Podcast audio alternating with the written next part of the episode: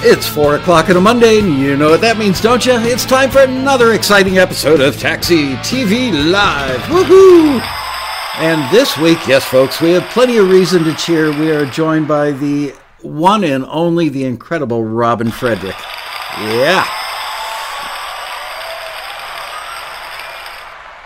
It's funny, Robin and I've known each other for probably 15 or more years now, and we've worked together a lot.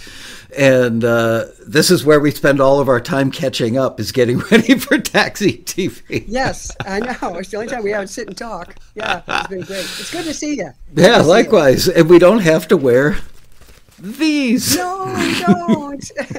I don't even have one around here. Yeah. Uh, I've always got like three of them wherever I go. I've got them on the floor in my car, the you know passenger oh, yeah. seat, everywhere.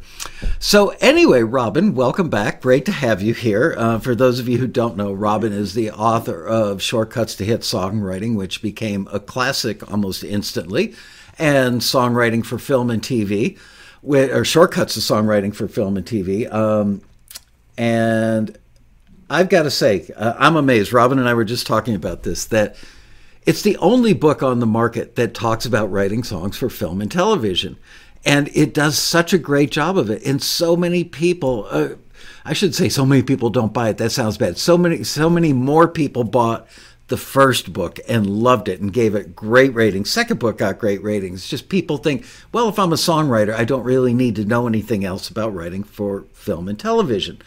But really, they do. And one of the things they really need to know about is universal lyrics. And I'm going to say something that I hope doesn't offend anybody uh, today.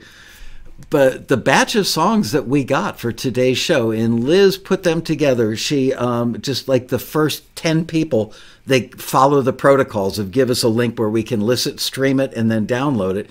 Those are the songs that make it onto the playlist. So there was no like, you know, selecting them or anything.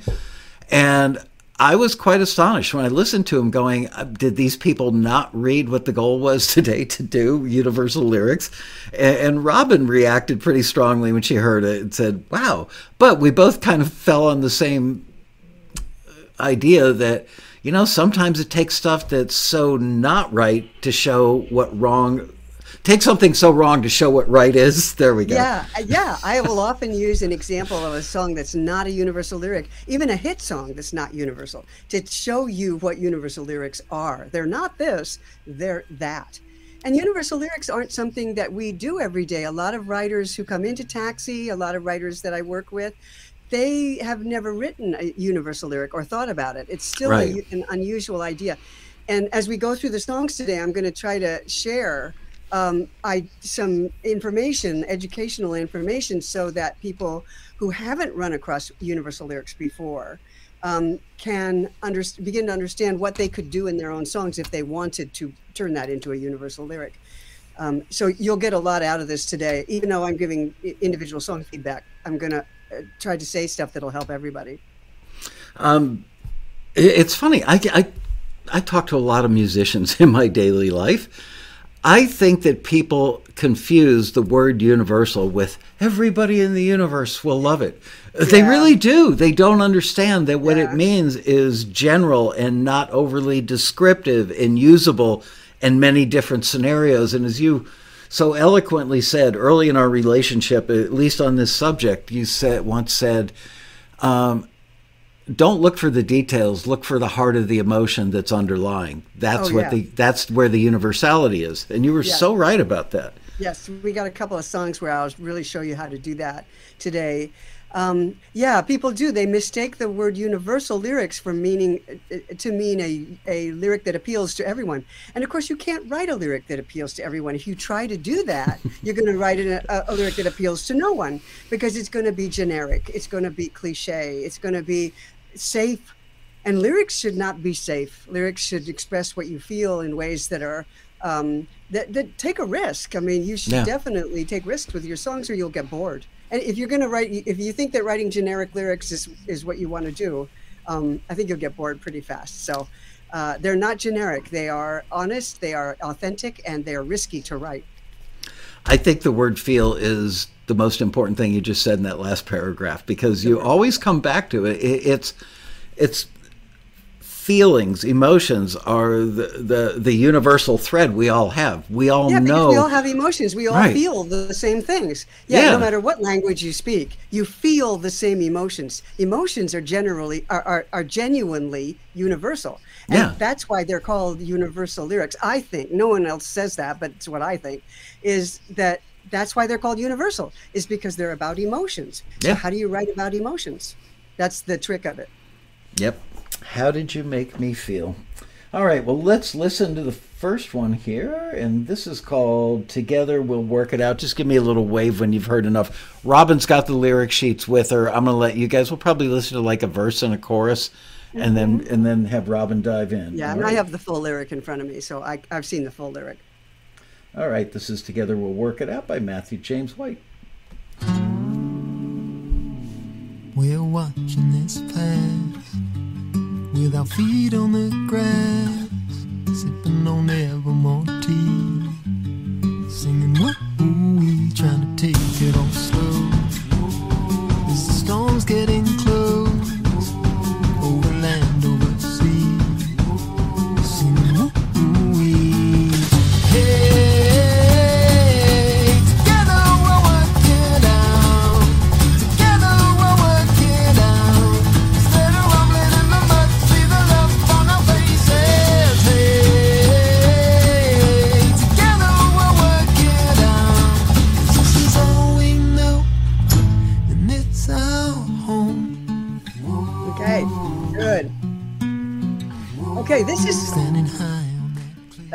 this is a good lyric that it's got a catchy melody. Also, I mean, I really enjoyed it. Got a good groove in it, um, with a nice release into the chorus. Together we'll work it all out. It's a good hook that gets the emotion of that phrase across. Together, together. It's a big jump and it feels upbeat. Together we'll work it all out. It's got hope in it. It's got a good feeling in it. Together we'll work it all out. So I think that this lyric um, has a lot of uh, uh, potential for being a good universal lyric. Um, what we're talking about in that first verse sounds like it's metaphorical, which is good. When you're talking about emotions, we use a lot of this feels like as if we're watching this pass with our feet on the grass.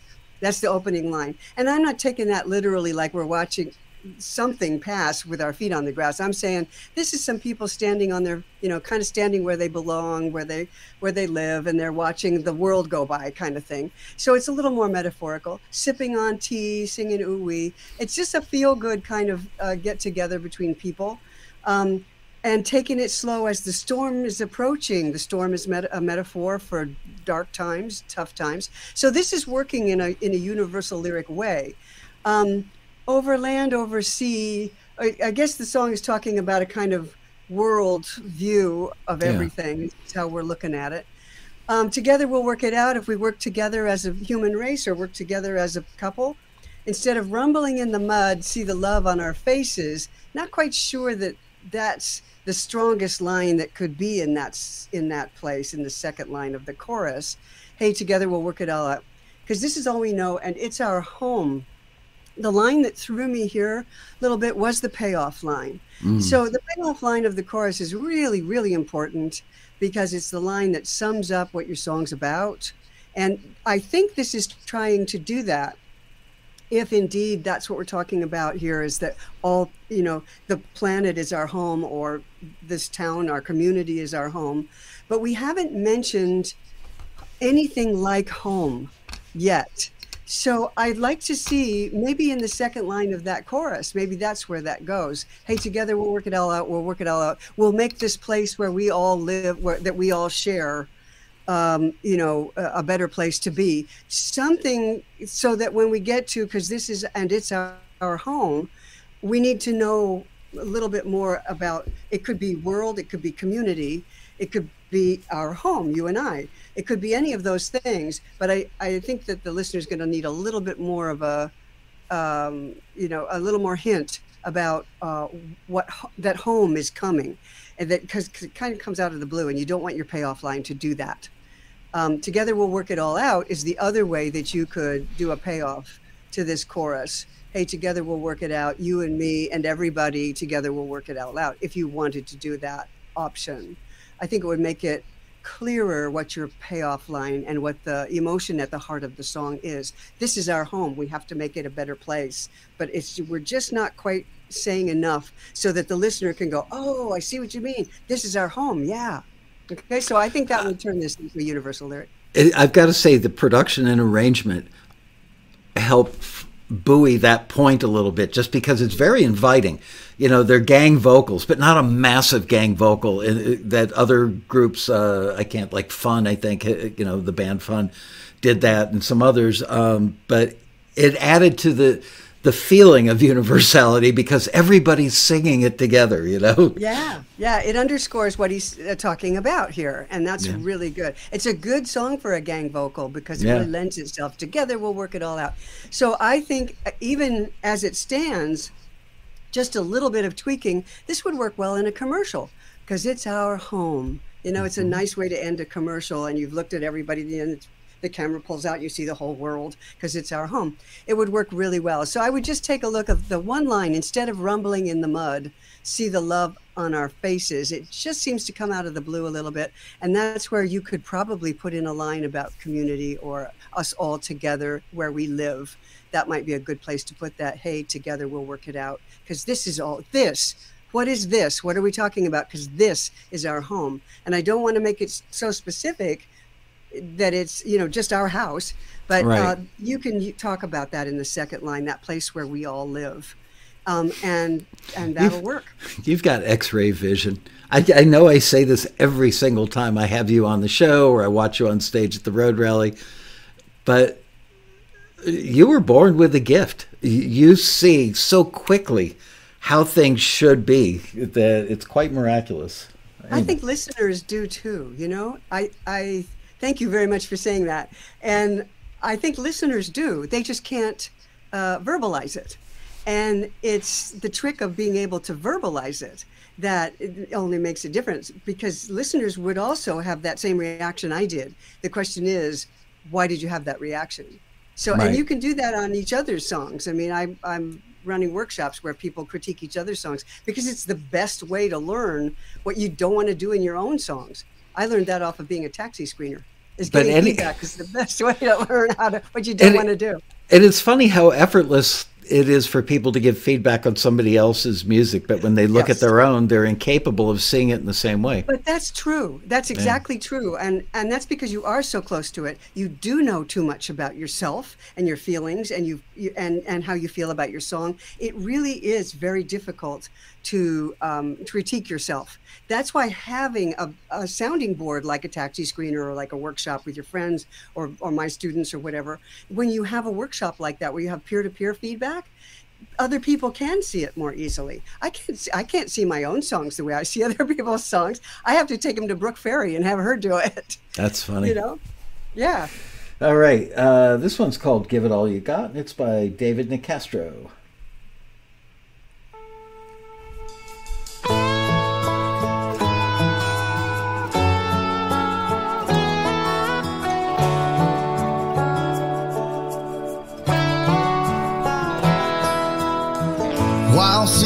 A church pew, thoughts rolling in my head about what Dad had done and some things he said.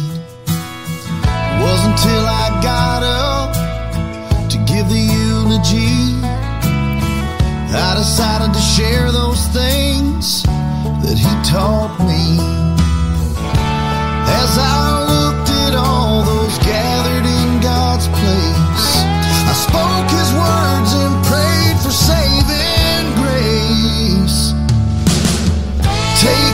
one moment at a time into its fullest every day.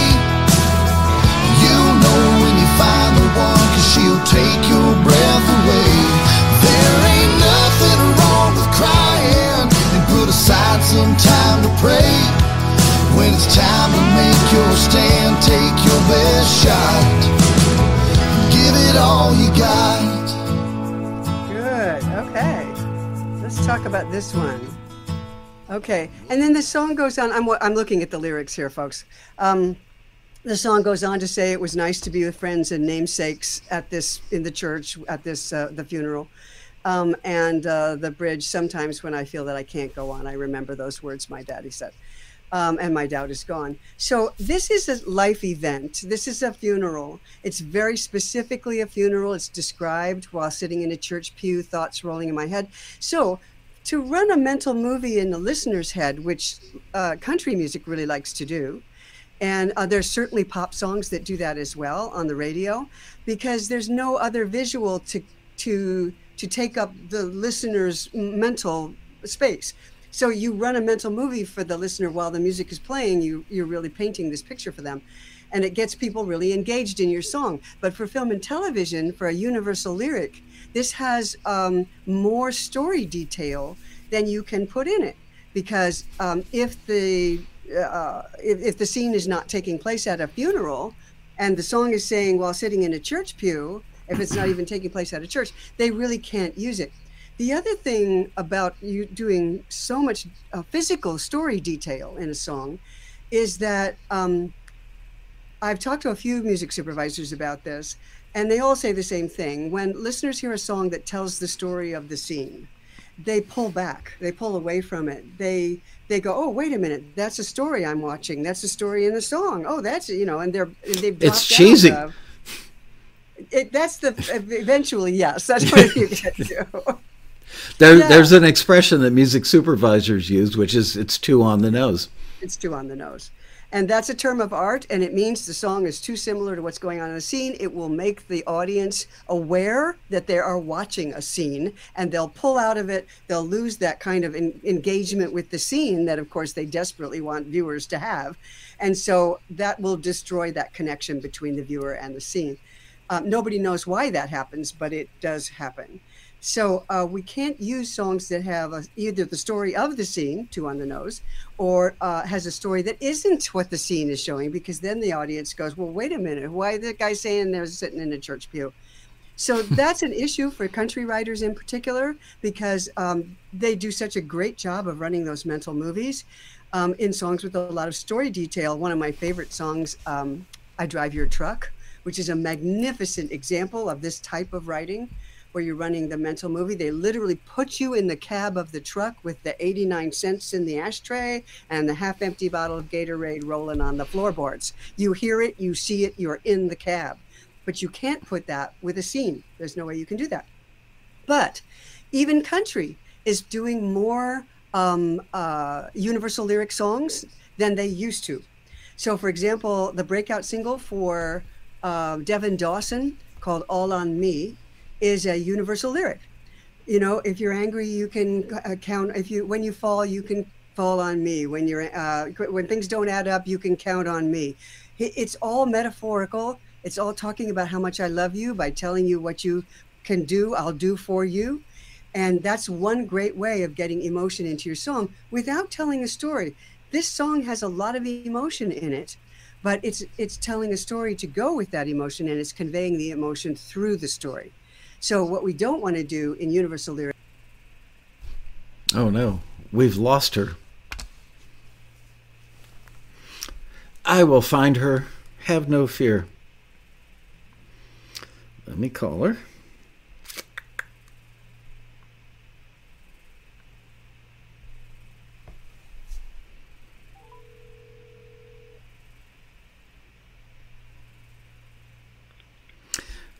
we we lost you. Um, I'm looking at a red question mark where you were sitting. Um, wow. Try rejoining. But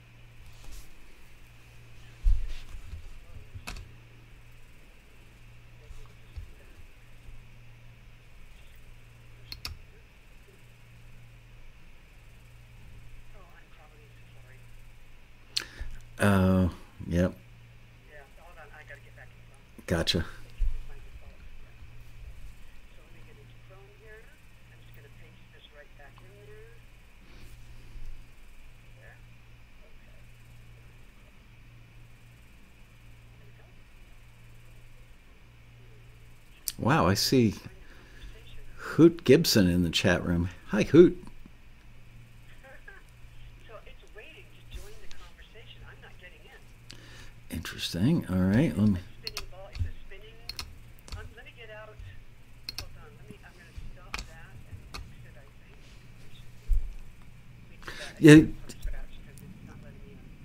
All right. Yeah, you should just be able to like re-click the original link. Yeah. I know in the past when we've had. pe- Well, that'll that'll open my default. Oh, That'll oh, you have to paste it. I gotcha. Okay, so yeah, so I have to switch over to Chrome, which I just did again, and now it should get in. They're waiting to join the conversation. It's not letting me in. Um, can you see what the last four digits of your link are? Are they eight oh eight zero one five? Eight eight zero one five. Yes. Interesting. All right, I'm gonna I'm gonna send you a whole new link. I'm gonna disconnect from this one, send you a whole new link. Okay. Okay. Yep. All right. Okay. Um, I'm gonna keep the phone on for now. Hang in there, folks.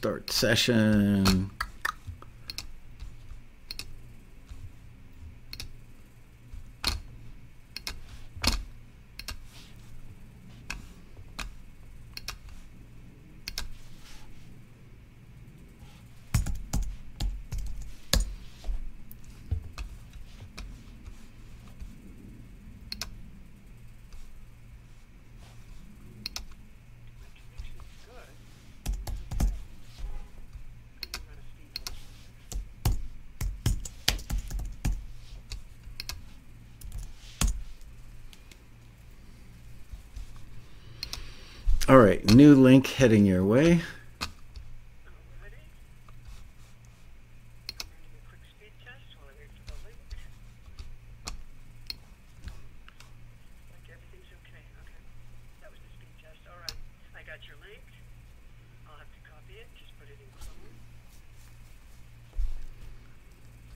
Chrome. See, you guys are getting the behind the scenes tour today. Seven two five. Yep. Get my name in here.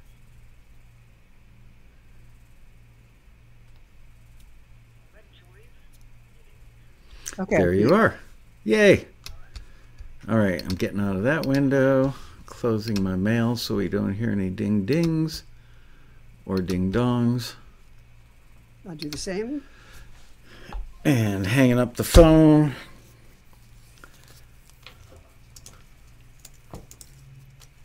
I want to make sure everybody noticed how cool, calm, and collected we were through that meltdown.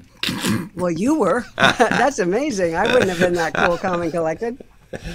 Oh, I've had it fail so many times now it's old hat.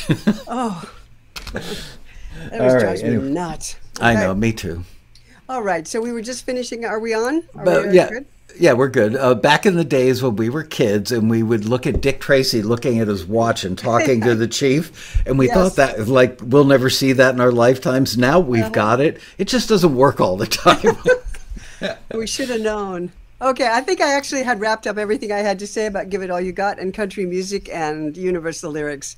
all right, this one is called "Something Else Happens Instead." It's by Alan Fisher. More country.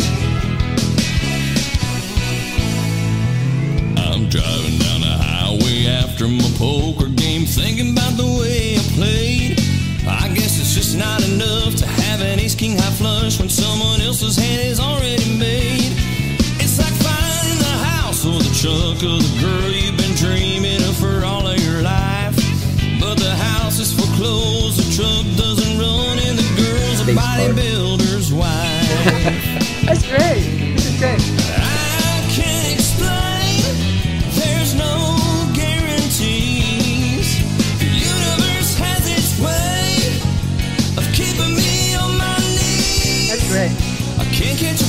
no matter how much try. Is there a dark cloud hanging over my head? Just when I think I got it all figured out, something else happens instead. really something cute. else happens That's instead. really cute. I'm sitting yeah. red watching Really good. really cute. Very, very cute, Alan. Um, you know, obviously, you know, considering what we've I've just said and Michael and I've been talking about, um, so there's still a lot of storyline in that verse. But take a look at your chorus uh, going forward. I'm not suggesting you change this one because it's really clever. It's really good. And it's well recorded.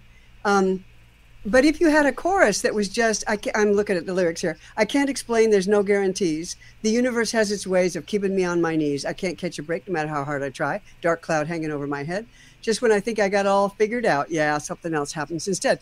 It's you. That's universal, actually, Yep. um, because it's just talking about how I feel. The man, I'm being kept down by the whole universe. So you could see somebody rocking down the street in Nashville. It would probably be used in a in a TV show that had a location um, that would be appropriate for country music.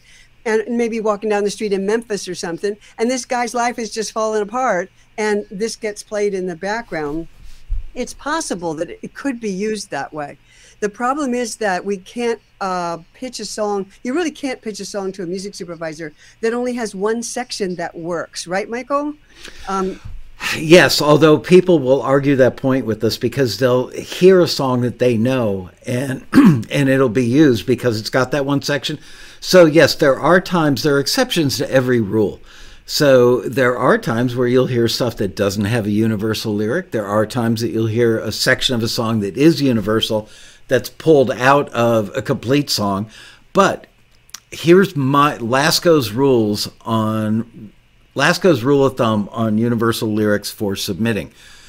Music libraries actually care more about universal lyrics than music supervisors do, and that's because the library wants as many opportunities to There pitch you your go. music as they can possibly have. So, uh, but if a, a supervisor knows a song or hears a song and hears a section that will work in a scene, they can make that decision and in that moment because all they need is that segment for that moment or that scene. but you have to get the su- the music supervisor to hear that section. So when your operative word, when you said, uh, you sometimes you'll hear a section from a song that you know, yeah. used. Yeah, it's a song that you know. And it's a song the music supervisor knows because it's their favorite artist or it's one of their favorite artists. And they will go to bat for that song and they'll find a section that works because they want to use that artist that they like so much. So you need to also convince the music supervisor to like you as an artist, to like your songs as an artist, because that music soup is going to then take that song and play it for the director or the showrunner. And they're going to play it from the top. They're not just going to play that Right. section. And that's the other thing. You have to give the music supervisor a good song to play to convince the showrunner to use that song. So there's a lot that goes on, even though they may end up only using 30 seconds of a song. When someone would say to me, Oh, but they're only going to use 30 seconds and my bridge is really good. Um, Right. you go, they'll never get to your bridge. They'll never hear it. But a Louis That's Capaldi exactly right. song, they know it from the radio. They love it. I remember uh, Andy Andy Gowan saying on uh, How I Met Your Mother. He took he spent a year trying to get a song into that show that he loved uh, by an artist named Keegan DeWitt. And I heard it and I said, "Oh, I love that song." He said, "Oh man, I took it. I kept pitching it and pitching it because I love that song." Music supervisors will really go to bat for you if they love your song, if they really love you as an artist or they love that song. They will push but it. only when it's appropriate to push. Let's not Sure, lead yeah. anybody down. You know, oh no, you just froze again. Oh, no. no. Oh, you're okay now. You're back. Oh, good. Okay. Um, how were what were your speed test numbers? I'm curious. Good. They're Yeah? good. They were up at 100. Yeah, I got a Wow. Uh, yeah, I get 100 uh, down and and uh, 25 up. So we should be okay. Yeah, and I uh, have everything closed. I have. I have yeah, uh, and, and up is the operative number for this kind of stuff, and 25 is healthy. You know, there used to be a time when a pickup line wasn't like, you know, what's your bandwidth, baby? But I think that we've gotten there now. Oh, is that a pickup line we just used? Oh dear. Um, well, yes, you're, but you're right. you can't Yeah, video date miss- if your can't video date if your bandwidth sucks. right. That's that's a pickup line. Yeah. Yeah. Um, so you're right. If I didn't mean to imply that he, he was trying to get it in where it didn't belong, but where he thought it belonged was uh, the director, the show, the showrunner. We're not going there, and he, but he finally did get it in, and um, and he, it was a beautiful song, and he was really really proud of it. So you do want to touch the emotions of a music supervisor with your song as well. It does have to fit. It has to fit. It has to work. But at the same time, if your song is a kind of a you know just sort of okay, but there's another song that fits that's moving that music supervisor emotionally, they're going to take that song in. I can't wait. Uh, I was telling Robin before we started today's show that I spent about eight or nine hours on Saturday. Remember um, Mary Ramos, uh, Quentin Tarantino's music supervisor, and she does a lot of other important stuff beyond what she does for Quentin. Uh, she's our keynote at the Road Rally uh, on Friday morning, November 5th at 9 a.m. So don't miss that. Anyway, I was doing a lot of research on Saturday in order to write the questions to ask her for the interview. I had such a good time doing that research, watching all these scenes that she did with Quentin, watching scenes that she did in other movies. Then I went back and read probably no less than 15 or 20 interviews that other people had done with her and looked for the the most impactful stuff in those interviews then went and watched those scenes so i really feel like i know her and she and i've been emailing back and forth and this week we're going to zoom together because we've never actually i shouldn't say we've never met face to face she was on a road rally panel 23 years ago before she was kind of famous when she was a music coordinator, but we haven't talked to each other in a long time. Anyway, all I can tell you guys is don't miss that interview. It's going to be really good. And I am going to ask her that question. Mary, if you absolutely fall in love with the song, will you try and get it in a film even if there's something that's more right? Oh, I don't know about that. Yeah, it has to. Yeah. Oh, that's a good. She'll she'll tell you she has to put the right song in there. Yeah, Yeah. I know. Yeah. It's a setup. But uh, you can find both of those together. A Yeah. song that's right and you love it. That music supervisor is going to fight for you. Yeah. And that's what you want. Ultimately, that's what you want. That's going to be her answer. I knew when I was writing the question, I was sitting there at the kitchen table smiling, going, I know how she's going to answer this. Oh, good. You got to have both. All right. Um, this one is called Send Down One Angel. Not two, because that would be one too many. Send Down One Angel, and this is by Bruce Schism.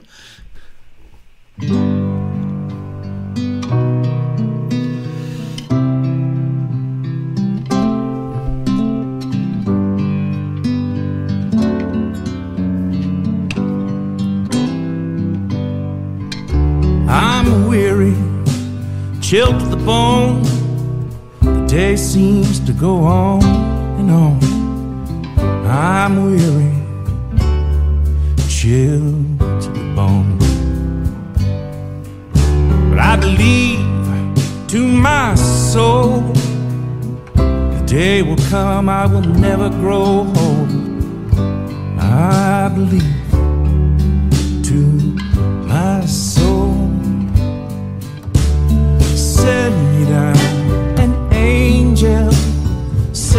down an angel. Oh, send me down one angel.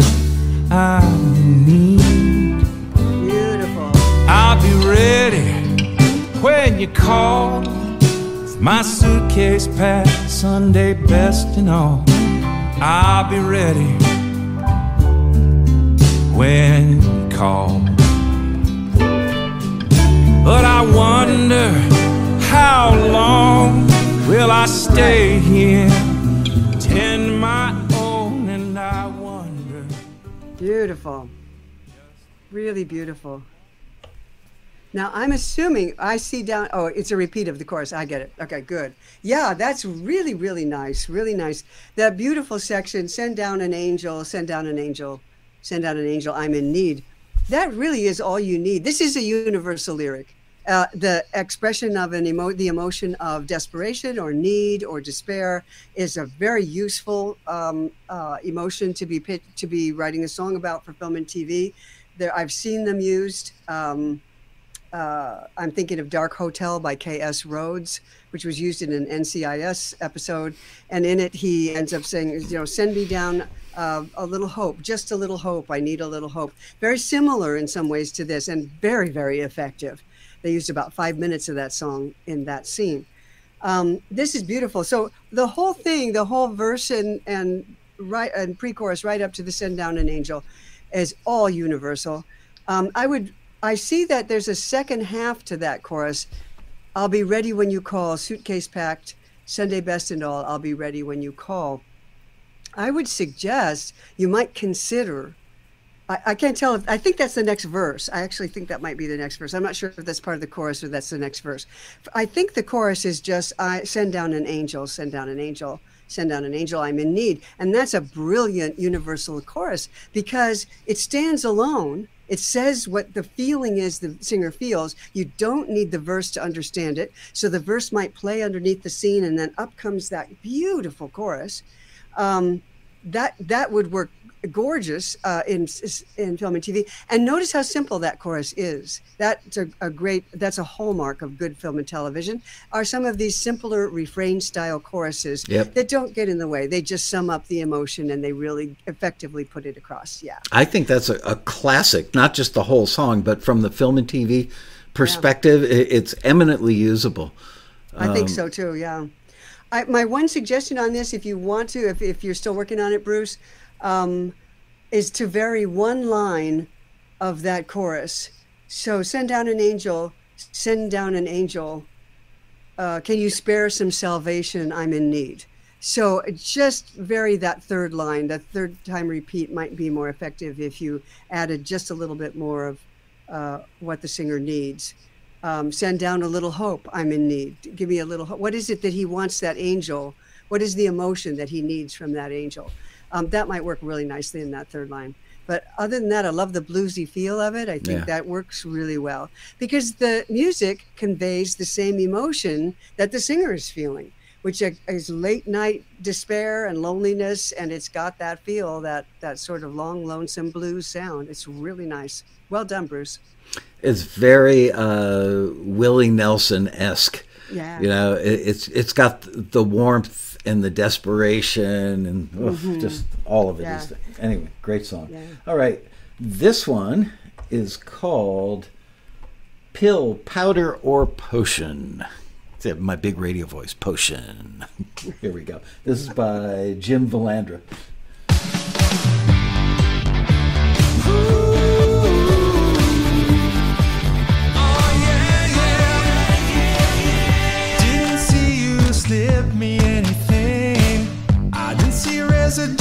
Your skinny jeans. I didn't see you mixing in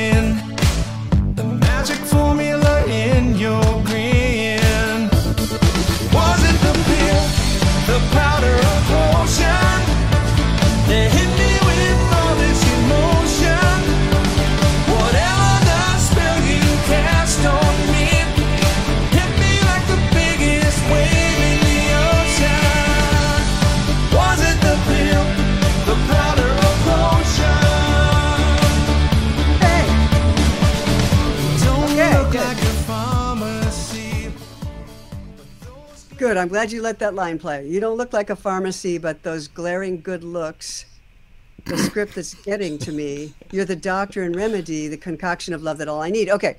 So this has got an extended um, metaphor in it of, of the pill potion, uh, slip something into my drink, magic formula. Um, uh, it, it's got an extended metaphor that goes through the whole thing. Now, words for film and TV, it's really important for Universal Lyrics to understand the associations that listeners have with words, right? So the associations we have with pharmacy, pill, powder, or potion, um, um, formula, um, residue, those associations are probably they're fun, they're cute, they're upbeat, but they don't evoke what you want, I guess, would want from the listener. So it's clever, but it's a left brain kind of clever. It's it's um rather than you know a, the kind of smart emotions, it's smart thinking. And we don't want listeners thinking in film and TV, we want them feeling. So it's not that we dumb down our lyrics. This is very clever. And it's not that we want to dumb down stuff, but it's that if you get people thinking, they're not feeling. They're thinking about it. They're going, oh, pill, powder, or potion. What's he talking about? That hit me with his emotion. Whatever spell you cast on me. There's a there's a the, there's the kind of doctor pharmacy stuff that's going on, and then there's the magic and spell, which is a different set of associations. and there aren't a lot of those. So you need to decide.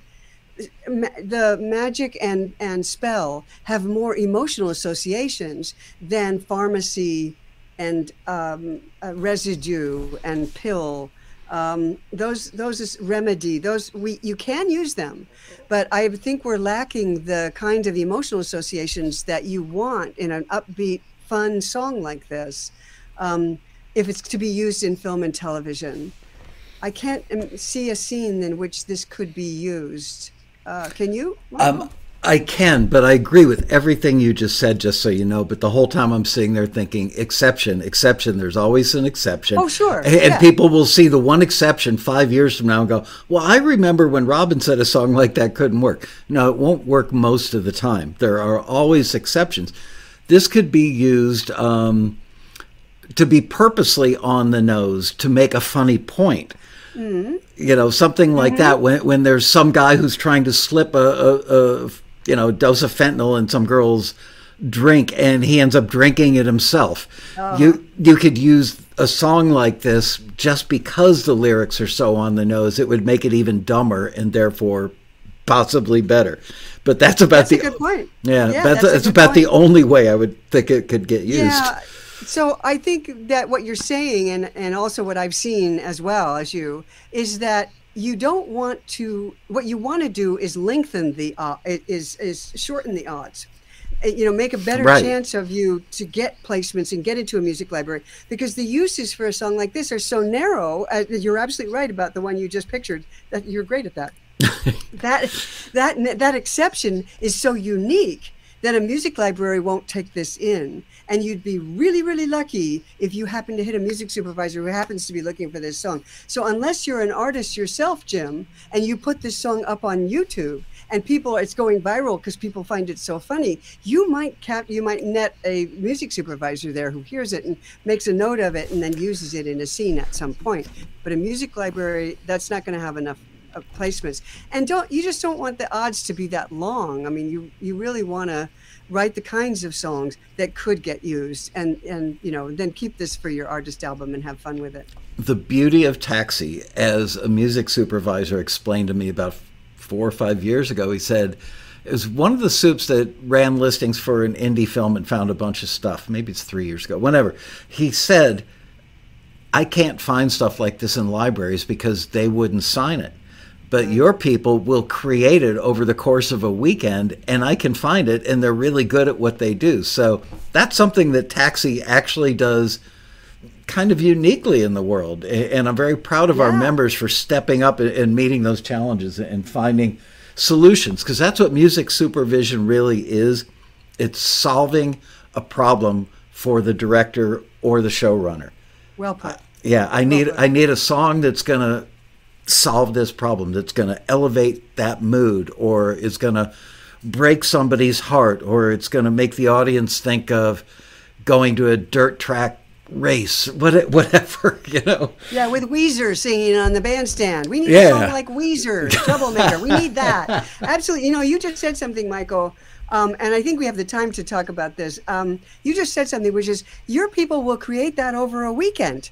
Yeah And I thought that was really uh, well put because I do talk to a lot of taxi members who say, I really want to make those deadlines, but I've only got three or four days and I take too long when I write. Uh, my song won't be ready in time. I miss the deadline. I can't make it. You asked me to do a rally prequel on writing faster and better. yep And I did. I did an hour, a solid hour, with four time wasters you got to avoid and 10 ways to pick up your writing speed and write better songs. Because that is a goal of so many taxi writers. And it should be your goal. If you want to make a career out of this, you have to be able to turn a song around on a weekend and turn in something that's usable, whether they choose it or not you've got to be able to do that. And then you put it in your catalog. If they don't choose it, it's in your catalog, and you can keep pitching it anyway, even if they do choose it. And you're bulking up your catalog for more pitches at Taxi. You've got more things you can pitch. I love that idea when you when you said let's do that. Uh, Yeah. I was really excited about it. It's I can't wait to. I got the tape from Robin. The tape. I got the digital video file from Robin last night. Um, I'm so old school, uh, and I couldn't watch it because I was busy writing the questions for Mary Ramos, and I swore to myself I wouldn't let anything distract me, you know, until I finished those questions. So I'll probably watch it late tonight, but I'm very excited to see it. Um, also, want to mention, Robin, this is really a me you conversation, but these guys can listen in. I forgot to tell you before, uh, we have a taxi member that has all but locked a $100,000 commercial slot for a major project and was up against all the big players in the industry. Um, it pays up to a hundred thousand. Now that may be for you know a major label artist. Maybe they'll pay half of that for an indie.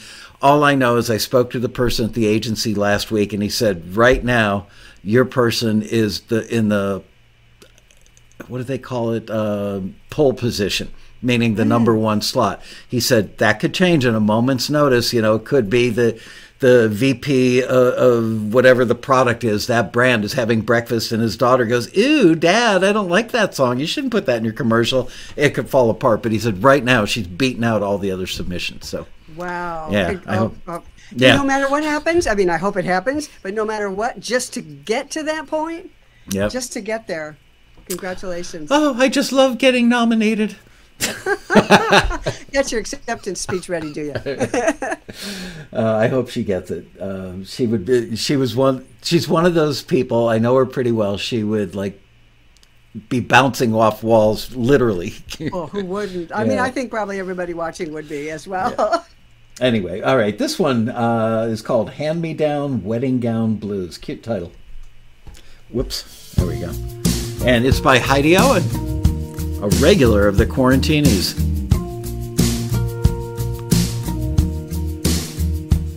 They got married on a dime with a family feud.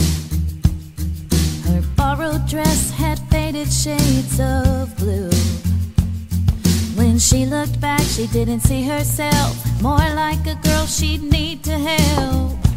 She was down on the floor, holding her knees, filled with guilt trips and apologies.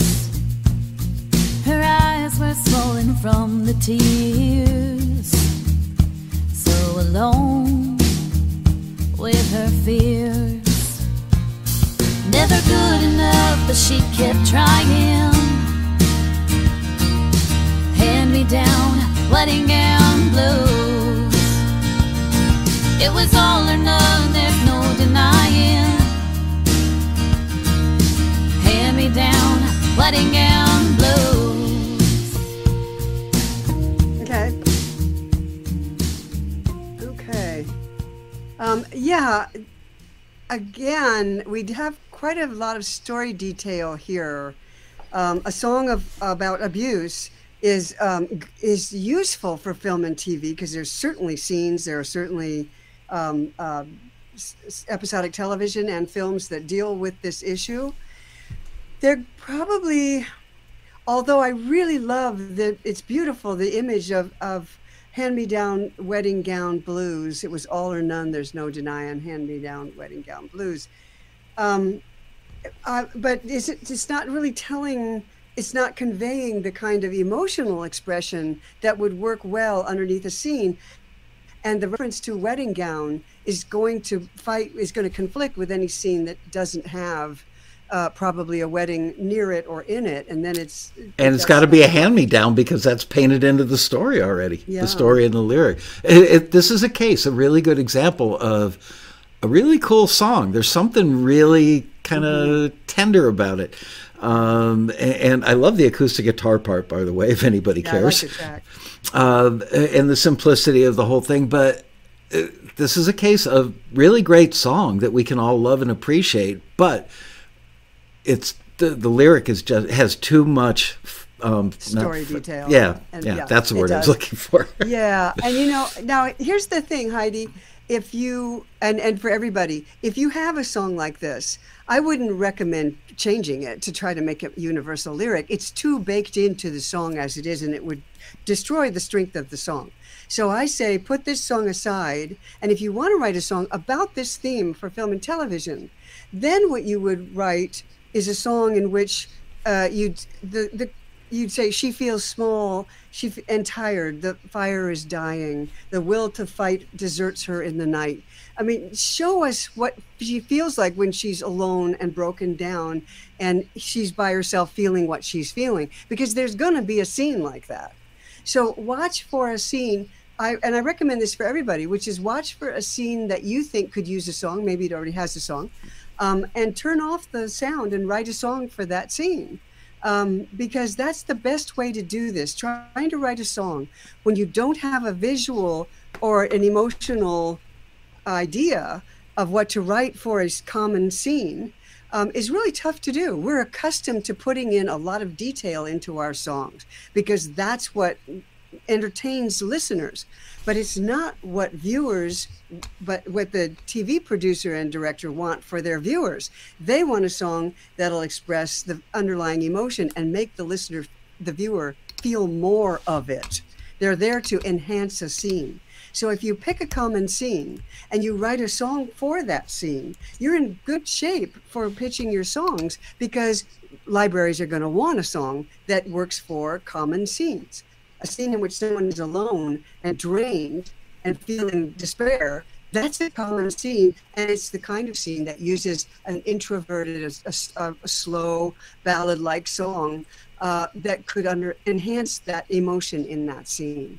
Think about the use, folks. Always think about the use. If you're going to be pitching to film and TV, don't try to write a song for an established artist in the country field because those two things are most likely going to conflict. Not always, but most likely. If you're going to do it, then try to look for a lyric that is universal that a country artist could also sing. Um, Lady a- Lady A does this quite a lot. Um, uh, you, will hear artists who tend to do these universal songs uh, in country, but they it's a difficult type of song to write. And I would just write it for film and TV if that's what you're going to do. Write it for the use. Think, keep the use in mind the whole time you're writing. How will this work? How will the viewer feel? Will this make the viewer feel more of what the characters in the scene are feeling? I've got to say, the whole time I was working on the research for the Mary Ramos interview and then spent eight or nine hours writing the actual questions and editing stuff out, I'm so blown away by her. The, the overarching thought the entire weekend for me was why didn't I book her for two hours? I've got her for an hour and 15 minutes. She's deep. She's really a pro. She's one of those people that just so effortlessly can explain the why of so much. And Oh, if you understand, really yeah, when you understand the why, can't. right. Yeah. So I'm I'm A lot regretful. of people can do a job, but they can't tell you how they do it. They're doing it by uh, instinct. That's wonderful. Oh yeah, that's Yeah. definitely what I'm. So excited. Good. Okay, next one is called Brave, and it's by Kim Yang. Even the blue sky looks gray today. I see that blue coming my way. I have been dragged into this darkness. I let the gravity bring me down deep.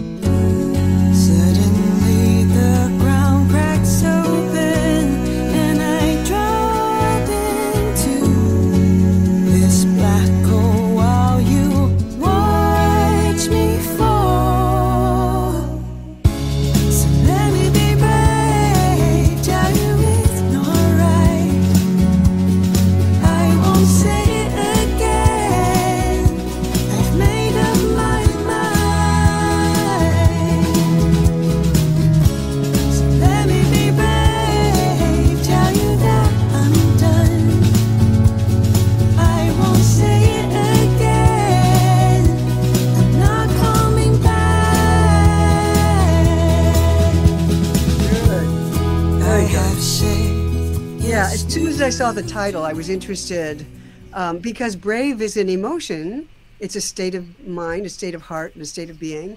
And it's a beautiful title. And of course, Sarah Bareilles has famously used it, but that's okay. You could call this brave. Or if you don't want to be confused with Sarah Bareilles' very famous song, you could call it Let Me Be Brave, which I like even better. Um, it's more original and it says more about what the song is about. I agree. The opening verse is very universal. Uh, this is blue skies look gray today. It's a very common metaphor, but it's used beautifully. I see that gloom headed my way, coming my way. I've been dragged into this darkness. I let the gravity bring me down deep. So it's a beautiful opening four lines that sets up the situation and the emotion, the emotional situation the singer is in. This is a great example of a good opening verse for a universal lyric. Um, the music supervisor who's listening to this gets in the mood, feels the mood, the lyric is going and enhancing that mood. Would work really well with the scene. The the pre-chorus opens up a little bit brighter than I think it should, but it's okay. It's a little bit more uplifting. Suddenly the ground cracks open and I and the melody goes up and then I drop into. So um the black hole where you watch me fall. It's beautiful lyric. It felt like the melody went a little bit bright there, but I think you'd be okay. Um, it's interesting and it's really fresh. I really like it. The chorus is where I would look at this as far as a universal lyric. Um, uh, so let me be brave. Beautiful opening. That works really well. So let me be brave. Tell you it's not right. Now, here's the problem with this. Um, I would rewrite this chorus lyrically. I, you could keep everything else the same. If you can re record this vocal, I would do it. So let me be brave. Tell you it's not right. I won't say it again. I've made up my mind. This is all, this is the kind of information after the phrase, so let me be brave. The rest of that is the kind of information that belongs in a verse, in a universal lyric song. Tell you it's not right. I've got to tell you it's not right. Um, I won't say it again. I've made up my mind. So, you know, so, so let me be brave is this is the heart of what she's saying to herself. So let me be brave. So what I would do is I would focus on that idea. So let me be brave. Let me put on my armor. Let me be brave. Let me stand without falling. Let me be brave. Just hammer on that idea of what it means to say to yourself, let me be brave. What does that mean? How do you give yourself the courage to be brave? Um, yeah how, would you say it so that you yourself feel uplifted like you might be able to make it? Um, no retreat let me be brave. Uh, stand without falling no retreat let me be brave. That would be all you'd need for a good universal lyric that would work really well with this emotion and really well underneath the scene because that's what the character in that scene needs to be telling themselves you speak for the, there are times when songs are used because they speak for the character. Let me be brave. Let me put on my armor. Let me uh, stand without falling. Let me um, be brave. That's what that person has to tell themselves so that in the next verse they can say i'll tell you i've got to tell you it's not right. I've made up my mind. I, I will tell you that we're done. This is over. Um, and your second verse goes right there. I've said yes to too many things. People people telling me what I should do or you you watch me fall? Uh, this changed to from an intimate one-to-one relationship to people. So watch out for changing um, a situation like that because it really does change the situation from you watch me fall to people telling me what i should do. That's a different situation. So in a in a universal lyric, watch your pronouns especially. We we can cheat a little bit when we're talking about radio, but here, um, if I'm saying you, then it's you. If it's people, they, it's they. So that's what I would do. I think this song is really worth working on, uh, Kim. I would definitely do it. Uh, if you can replace that vocal, if you've got the uh, instrumental track, uh, I would definitely do that and then pitch to film and TV. You know, speaking of pronouns, and I don't mean this to be facetious at all, but as you said that, I thought today, with all the new pronouns that offend or don't apply, and I, I would go crazy as a songwriter, not knowing if I'm doing the right thing or it might offend somebody. Oh, just make it me and you. I mean, Right I, most. Let me. t- Thank you for bringing that up. Most universal lyrics are I, and there's a really I, you, we, and there's a reason for that. It's because nobody knows or feels the emotion like I do, and so when I sing a song about emotion, I am believed. It sounds authentic as long as I can make it authentic in the in the in the uh, lyrics. It's I and you. I feel this way. Of course, I believe that. When the listener hears you say, she does this, and we did have a couple Right, it those. puts her over there. Over there. Yeah. How do I know what she feels? I can't get inside her heart. I could describe it, but I'm not as believable as I am when I say I. Then it's immediate. You're listening to the very person confess their emotions. Absolutely. It's exactly what you want. So for film and TV, think I, you, we, us. Those are your pronouns. You Absolutely. Can, that, I- you can go outside. You'll hear them. Absolutely, you'll hear them. But if you want to even up the odds, shorten those odds. I, you, we, us. I use those same techniques when I'm writing marketing pieces. I, I go back and I look and say, did I talk to somebody over there or somebody that the reader's not going to relate to or feel it? No, I need to mm. talk to the reader. So I'm talking to you, you know. I, it works. You and me, we're having a Yeah. conversation here. And people get so engaged with the singer that they really think they are living, you know, relating Right. to, engaged with, participating in what the singer is feeling. And that's our goal. That's our absolute goal is to get the listener to participate and relate in what the singer is feeling. That's what you have to do. Underline that, folks. Write that down. Nobody's writing any lyrics about they and them. It's just not working. You hear them every once in a while, but very rarely. All right. Uh, this one is called Some of Us, and it's by Rich Fire, I believe is how he pronounces his name. F Y H R. Rich Fire, Some of Us.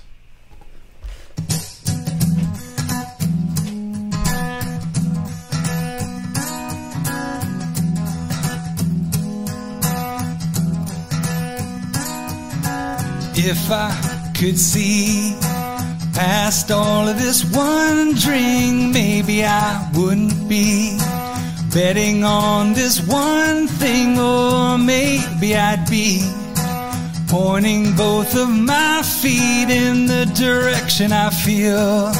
My heart is beating, but some of us are in assurance. Some who always seem to know where they're going. They just turn and shake their heads at us. We keep doing the best we can, yeah. Good. Good. Okay, this is a great example of what we were just talking about.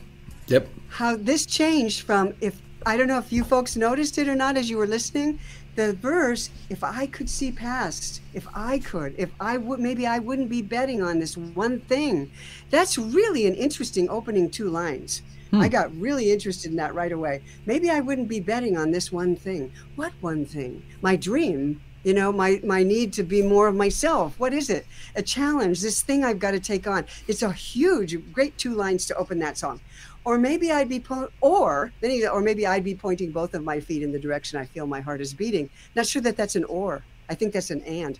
Um, and maybe I and maybe I'd point both my feet in the direction I want to go. I think that's what you mean to write in the verse. But then the chorus, some of us, okay, us, I, us, that's a pronoun that includes me. Some who are are aren't as sure as some, and now we're with other people. Some who always know what they're where they're going. They just turn and shake their heads at us. We keep doing the best we can. Those other people, they don't need to be there. If the, what you're writing in your verse leads to the core idea of your chorus, then what we need to be hearing is what the singer is feeling right now. Is he feeling like maybe I can't do this? Is that what it is? Is that why he's comparing himself to people who seem to have it easy, who probably don't have it easy? I mean, that's a whole nother song. That's a different song. Those other people who seem to know what they're doing. And this song, based on the first four lines, um, and the final line of the chorus, which is a big key line, we keep doing the best we can.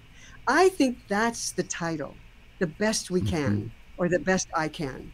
I'm doing the best I can. Maybe I don't have my dream yet. Maybe I'm not there yet. Maybe you don't see where I'm going, but I'm telling you, I'm going there and I'm doing the best I can. And that could be used in a million different types of scenes. A million. Yep. Absolutely. Everybody should go home tonight. Well, you're already home. Everybody, when we finish the show tonight, should sit down and try and write a song about doing the best I can, or we can. Yeah. Yeah, uh, don't steal anything, but uh, yeah, it's universal. Talk about a universal core idea. That's one. And just stick with it. I, I'm doing the best I can. Everybody would write a different song to that. It would Yeah. not one of them would be the same. Yep. S- some would be like, doing the best we can. Others would be doing the best we can. You know, like Yeah. Positive- If we keep doing that, we'll get there. Yeah. Yeah. I'm doing the best I can, but I'm failing. I mean, that is another song. That's a total other song. Actually, you know how that feels. Yeah. Everybody All knows how that feels.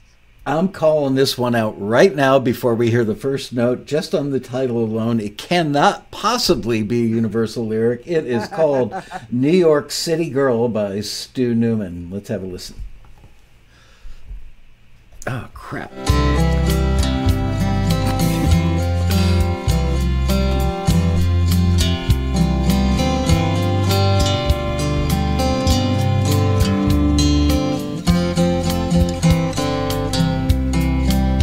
She's got a copper colored slate with a diamond head. Keeps it in a fish tank by her bed. Little white mice are all it's fed. She's a New York City girl. Her clothes are black and her skin is pale. Tops about a hundred on the bathroom scale. Mixes her tequila with a ginger ale. She's a New York City girl.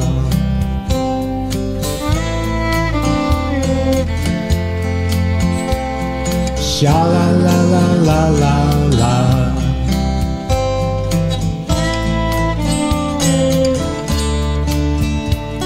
She's a New York City girl. Okay. I think that I was saw her the. one night. I think that was the refrain line. The sha la la was a refrain line, yeah, and that got repeated, which was good. Um, yeah, absolutely. Just off the title, um, uh, a music supervisor or a library is not going to listen very long because um, if they do at all, because New York City Girl is is so not universal. You can Uh, uh, sorry, I didn't mean to step on you there. But uh, and not only is that not universal, but the lyrics are so specific about Yeah. telling this specific story that because you could use. New York City Girl, you could use. You know, there are times when when soups will do something that's on the nose or juxtapose something. You know, Or a uh, song like "I Love New York" gets used in a New York documentary. Right. I've got a. I just got a song picked up for a Smithsonian documentary called "These Ozark Hills," and it's it's in everything you put in about in the Ozarks. It's, we got a song "These Ozark Hills," and nobody else has that. So yes, you can do it, but there are a lot of songs that that um, you know talk about how great New York is, and so you could be competing. But that's all they talk about. This goes on to tell another story on top This of that. So it's got two. song. Right, it's got two yeah, strikes. New York Girl. um, New York Girl. So she's a character, and they do use character songs, but those character songs would be like um, "Troublemaker" by Weezer. I've seen that used in the in the series Psych. Uh, Troublemaker and um, um, um, um, um, Heathens by Twenty One Pilots is another one, and um, um, Someone to You by Banners. I want to be someone to you. And he talks about who he is, and I want to be that person to you. So you really get a sense of who the singer's character is. But this is about somebody else, is not the singer himself singing about himself as Troublemaker is, and, and both of the other, um, and um, Someone to You. Both of those are first person. This is who I am. I want you to know who I am, and I'm proud of it. Um, but here, yeah, we're talking about sh- another person, and we don't have any em- any emotional clue into her, except she's certainly a unique character. But we also don't know what her relationship is to the singer at all. We don't have a relationship here, so emotionally, there's no way for the listener to get into the song. It's a fun song for you as an artist too. Um, it's cleverly written. I really like her snake that she keeps in the uh, in the fish tank by her bed. Um, but it's it won't work as a universal lyric or for film and television. But it would work on social media. Uh, you could put this up on on YouTube and see if people discover it and enjoy it. It's it's clever, it's cute, and it's interesting. She's an interesting character. Yes, she is. Yeah, Um, it's well written. all right. And we actually have only one more. So after we do this one, if you guys have any questions for Robin, we can spend the last 20 minutes of the show doing a little live Q&A. So this one is called Just Go Away. It's by Yulchi or no? Yuchi. Yuchi Seki. Just Go Away.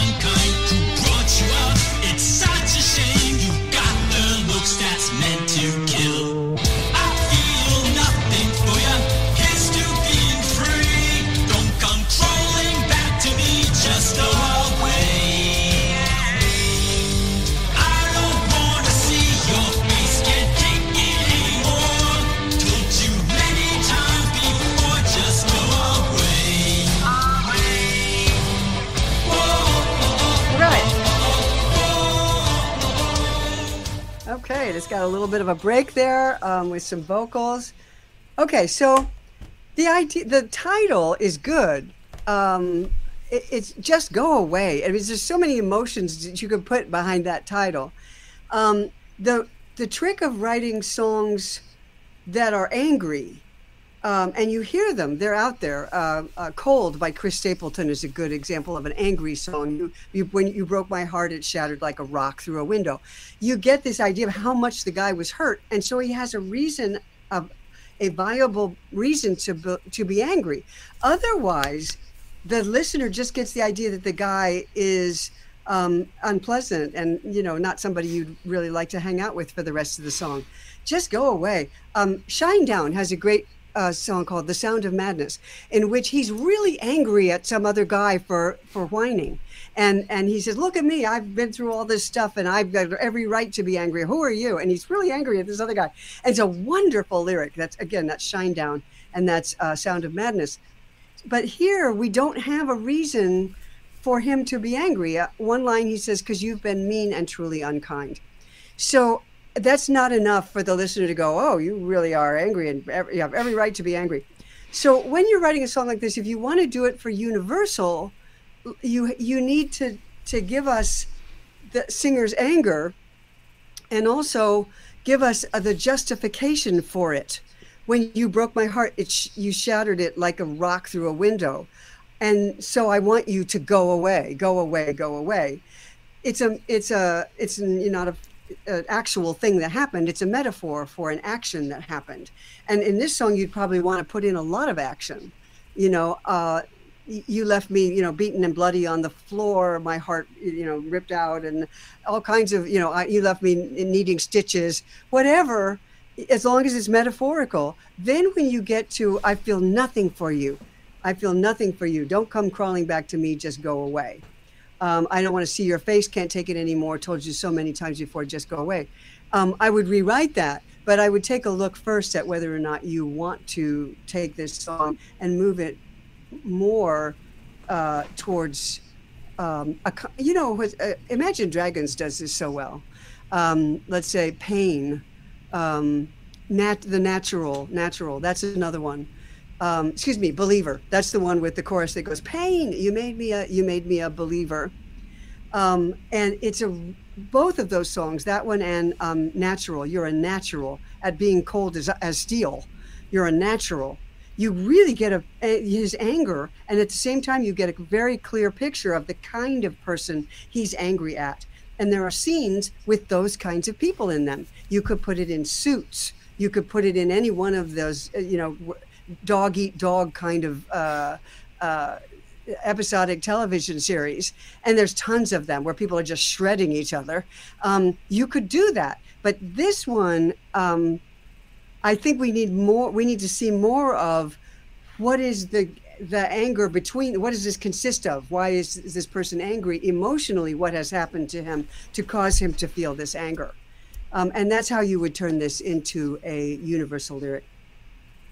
Uh, eh, the idea itself is eminently usable. Just go Yes. away. I mean, there Yeah. are a thousand scenes that you could use that in. A kid pissed off at his parents, a girlfriend pissed off at her boyfriend, a girl who's got a guy hitting on her in a bar, two lawyers Mm-hmm. or business people going at it, eh, you know, in a conference room. I mean, there are just so many places to use that idea, but Yeah. you've got to stick with the, the universality of it. Yes. Yes. Well, let's do some Q&A. Are you up for doing some? Sure.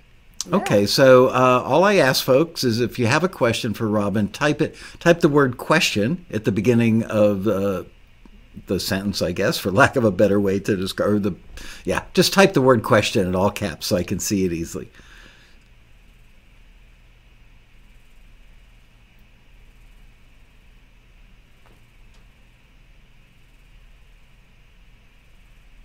Unpleasant sibling, Marion says. Yeah, I, I just started watching uh, Succession the other night. I'm not sure if I'm going to stick with it, although I hear it's a great series. But talk about unpleasant siblings. hey, Robin, have, you- have you watched Longmire? Oh, sure. Okay. Yeah, yeah. Um, there's so many great shows uh, out there that are using songs, and that's one place to go. And you'll hear a whole range of songs because you know we've been talking about universal lyrics being a requirement.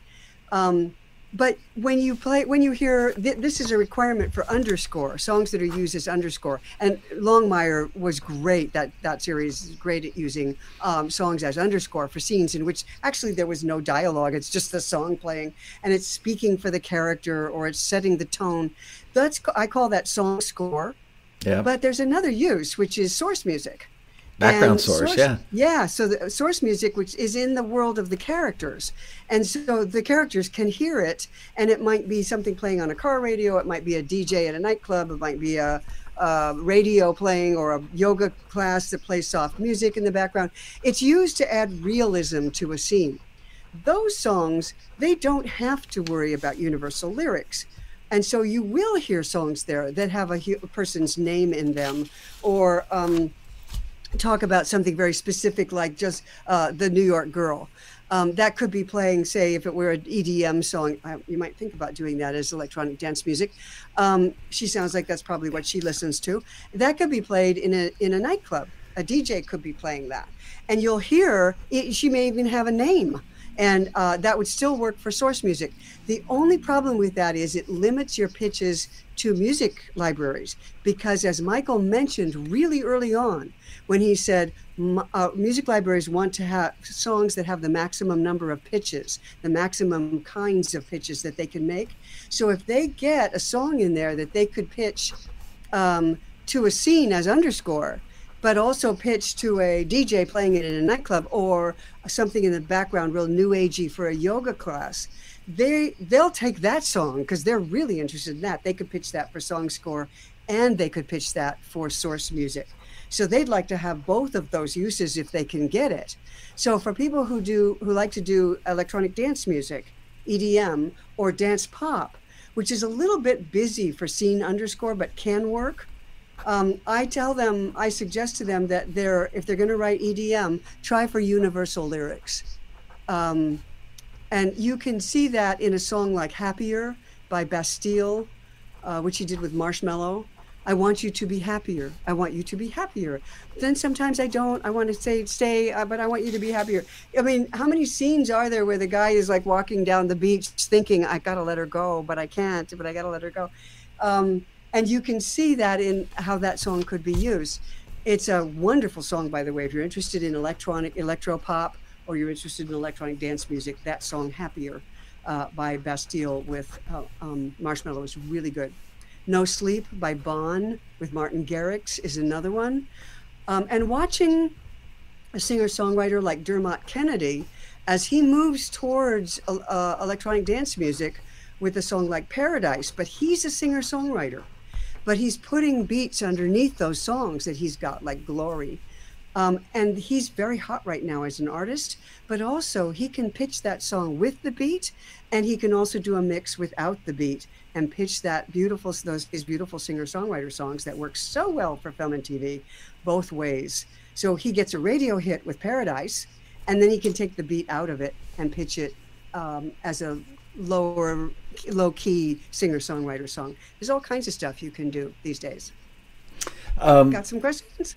Yeah, I do. And I want to take this first one, and you can obviously elaborate on it, and then I'll go to a couple that are more up your uh, ballywick. I don't know if that was good do. Yeah. okay. Um, Hoot Gibson asked, "What's more important to a supervisor, sound quality or lyrics?" Um, they don't put stuff in a movie or a TV show because wow, listen to the sound quality. Let's put that in. They sometimes don't even put stuff in because of the lyrics so much as the overall emotion. The job of a song, most of the time in film and television and commercials to some extent, um, and video games to some extent, is to bolster the underlying emotion. And when I was um, putting together my questions for the Mary Ramos interview at the Road Rally, she was talking about how she will go to great lengths when she's doing a background source thing that Robin just mentioned a car radio. Two people get in the car. Uh, they put the top down. The young lady puts a scarf on her head. The guy's got on his cool Ray Bans, and they're cruising up uh, PCH, you know, and they're just going off to enjoy the day and something's playing on the radio. Well, uh, the obvious choice might be surf music because you're on PCH. That might be a little corny and too on the nose, but a lot of people would make that choice. The important thing to remember is what were they talking about right before they got in the car, or where are they going in the car? What's the purpose of the trip? So she goes a step further and will take a song that's got a lyric, even though most people won't even notice it. They may feel it. Right. She'll put a lyric in there. Uh, for instance, uh, if so, I actually incorporated this in my question to her, if somebody's in a hurry to get somewhere, what kind of music do you put on the car radio? Well, something that's ed- edgy, something that's up tempo, because you want to amplify the tight shoulders that person that's trying to get somewhere in a hurry. So, to answer your question, the long way around, Hoot, is it's much more about that. Sound quality only matters if it doesn't sound good enough.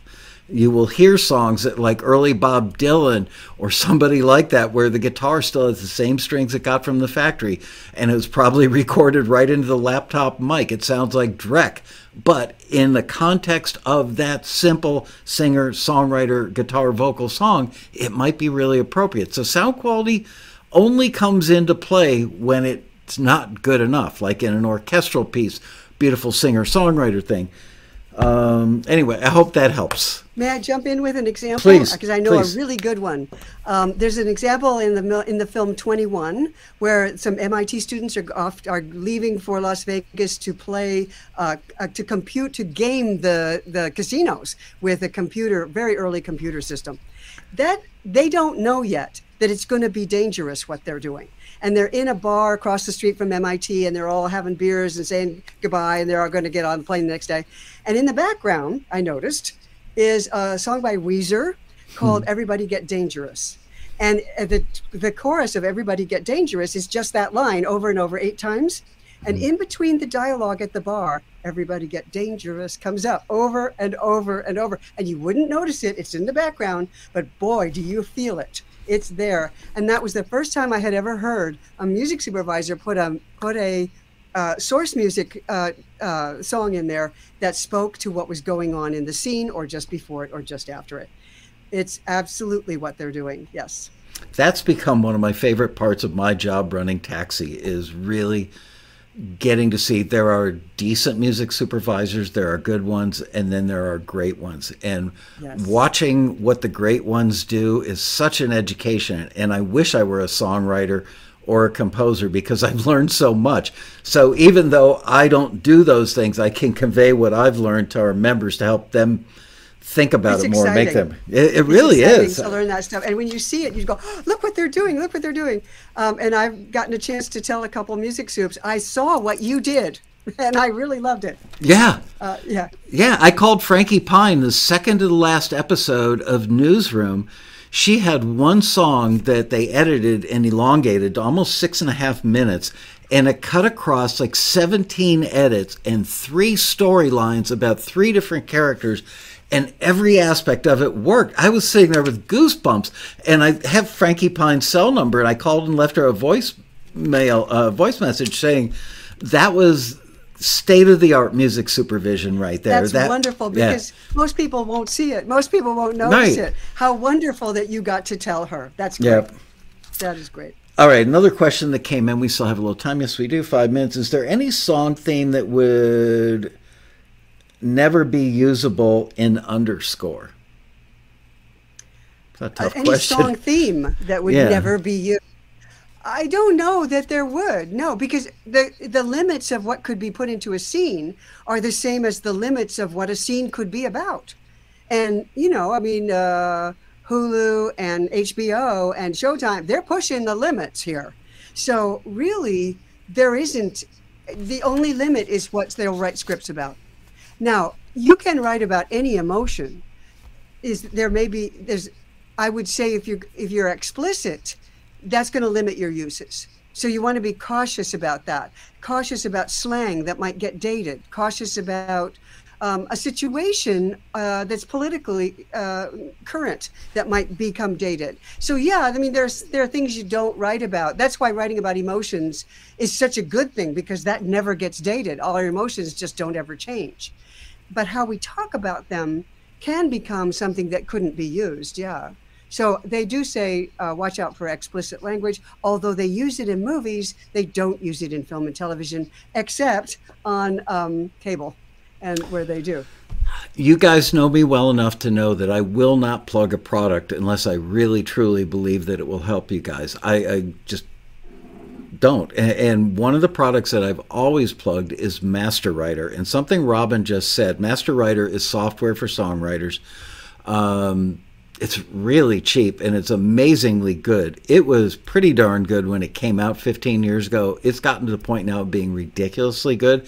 One of the things it does is when you're looking for a new modern way to express a classic, always felt emotion, you can look up commonly used phrases from today's vernacular. So you could take a word, plug it into, I'm trying to think of a, a good example now, and I'm not going to be able to do it. Um, but you can take a word, plug it in, and then tell it to go find contemporary phrases that are part of the lexicon of everyday language today and, and put those in front of you. So now you've got that word in the context of today, and you're thinking as a very hip contemporary person using the word that expresses the emotion. It's a great tool. That's just one of like a hundred things it does. I, I watched a video that they played at last year's road rally, and they've done a slightly different version of it that's going to be uh, played during this road rally. If you really pay attention to the video, which only covers about 20 or 30 percent of what it does, you'll sit there and go, How did I ever write without that? Because your brain is only capable of remembering, with the exception of Robin Frederick, by the way. I'm always always blown away by the things you remember. It's like, dear God, lady, you know, you remember everything. Uh, I mean, every artist, every song, every lyric. Uh, how do you do that? Anyway, uh, for most of us who are mortal, unlike Robin, um, I, I cannot recommend Master Writer highly enough because it remembers and gives you a lot more options than you could ever come up with. It doesn't write the song for you, it just gives you more colors on your palette to write with. There you go. And I didn't get paid for saying that.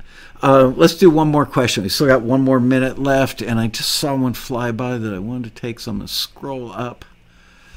Marion Laird has her master writer open right now. Cool. Um, is there, and this is from Stephen Elling, uh, question Is there an instance when just the emotion of the song is more important than the lyric? Well, that's uh, depending on what you mean by that. I have one thing to say. Lyrics are extremely important. Uh, you have to be careful not, you, you know, you have to be careful that your lyric, especially your hook, your title, anything that's repeated, that it, it is used, that it doesn't conflict with the scene and that it in fact enhances what's going on in the, the emotion in the scene. That said, music and lyrics, music meaning chords and melody and, and arrangement, musical arrangement, will trump lyric when it comes to emotional, i i getting the emotion, getting the listener to feel emotion every single time. Music tells the listener what to feel. The lyric tells guides the listener into here's what here's what I, the singer, am uh, have to say about that. And here's where I'm the singer. I'm taking you. I'm taking you further. I'm taking you into a place that's more specific, um, and and taking you deeper into it. But if the music and the lyric are fighting, if the music is upbeat and the lyric is very very serious and downbeat, it's the music's going to win. So the it's the right from your intro. Your intro should say to the music supervisor, "This is the mood I'm going for." The music will set the mood and the general emotional tone. The lyric will take you into more of the specific emotion and down into that moment, the, that moment of feeling. So, yes, the lyric is extremely important and has to be right, but it's the music that's going to set the emotional tone and maintain it. So when when you listen to Randy Newman, who's who's great at messing with this, um, and you listen to a song like "Sail Away," the the music is very upbeat and kind of Caribbean and islandish and really cool, and it's a song about slavery. And you don't realize that's what it's about until you listen to it, and then it's devastating. Sail Away by Randy Newman. He can get away with that, but a song like that cannot be used in film and television because the music will tell the, the audience to feel one thing and the lyric will tell them another and the music's going to win. So you can't use that in uh, in something uh, a documentary about slavery. You can't. It will give the, the audience the wrong message. So again it's the use and when you get to that use uh, when you're looking at film and tv music and lyric have to support each other. It becomes this feedback loop this emotional feedback loop that intensifies the emotional response that you get from the viewer by putting lyrics and music together, working together. I don't know if that was what he meant. I think it was. Uh, I'm going to answer this one very quickly, and then I'm going to tell you about Robin's thing she's doing for the Road Rally. Um, Patrick Boland says, "Are lyrics in ads in TV lyrics for ads and TV commercials are they different than TV and films? Yes, they are. Uh, lyrics." And music in general for commercials is almost always emotionally uplifting. Going to have a great day, a new life. Everything is just wonderful. The lyrics are very simple and they are not busy in their delivery. They're not a lot of eighth notes lyrics, they're just big, bold ideas. I'm to have a great day. Go check out the Highfields. Um, oh, and there's another guy who I cannot remember. Who, who's the guy I had at the road rally also uh, years ago? Tim ago? Myers. Tim, Tim Myers. Myers. Check out Tim Myers and check out the Highfields, and you will learn an awful lot about what you need to do for um, TV commercials. They're pretty state of the art. So, uh, Robin, first of all, you were amazing today as always. Like Thank I you. always say, and My I don't, mean, I don't mean to be so sappy about this, but I know you well. I mean, you know, we're good friends. We've known each other for a long time. We've worked together. I am still amazed every time I have you on the show. Uh, I'm going to start. You know, Deb falls asleep on the couch when I'm watching, when I'm binging shows a lot. I'm going to call you up because we don't live that far apart. You can come over. We'll eat popcorn together on the couch, and we And can talk ab- talk about all the music. Because my, I look at my Oh. wife and I go, Deb, what kind of placement was that? She goes, background source. Do I have to keep doing this? she goes along with it most of the time. It's one of the nice things of being able to do this with you and with everybody who's here is that we all geek out on songwriting. Yeah. Where else can you do this? The Road Rally is the most amazing geek place for songwriters ever. It's like Comic Con for songwriters. It really and is. I, it really is. It really is. It's the only one of its kind. Well, uh, I want everybody to come to the Comic Con uh, of Songwriters um, on Wednesday, uh, which is November 3rd from 3 to 4 p.m. Robin is doing Streamline Your Songwriting Process. Uh, streamlining your songwriting process. She and I were talking about how it's a real problem with taxi members that they've got a kernel of an idea and they just don't know how they're going to turn this thing around in three or four days, but it's for a hundred thousand dollar commercial. I'd really like to take a shot at it. Well, uh, Robin said I can show them a lot of ways where they can get better, write better songs faster by jettisoning jet I can't say that word by getting rid of a lot of crap in their lives. Move everything else off the table and just look at your laptop and get busy and hold your guitar. Anyway, so I really look forward to that. Um, and you guys, thanks for showing up today, Robin. Thank you again. Um, next week at this time, we will be finishing up our first day of prequels. Uh, I am not going to do, just for those of you who give a damn, I'm not going to do a quarantini uh, Tuesday or Thursday this week because I've got to get my road rally questions done. Thank you all. See you Monday, 9 a.m. Brightener. Oh, the book, Shortcuts for Songwriting, uh, Shortcuts to Songwriting for Film and TV. I swear to you, if you think that you can write for film and TV because you've read the other book, which is sitting on top of Robin's head at the moment, trust me when I tell you, when you read this book, you'll go, oh, there's so much more I didn't know. And it's a whole different animal. Yes, it uses words, it, it uses lyrics, it uses melody, but in different ways for different purposes.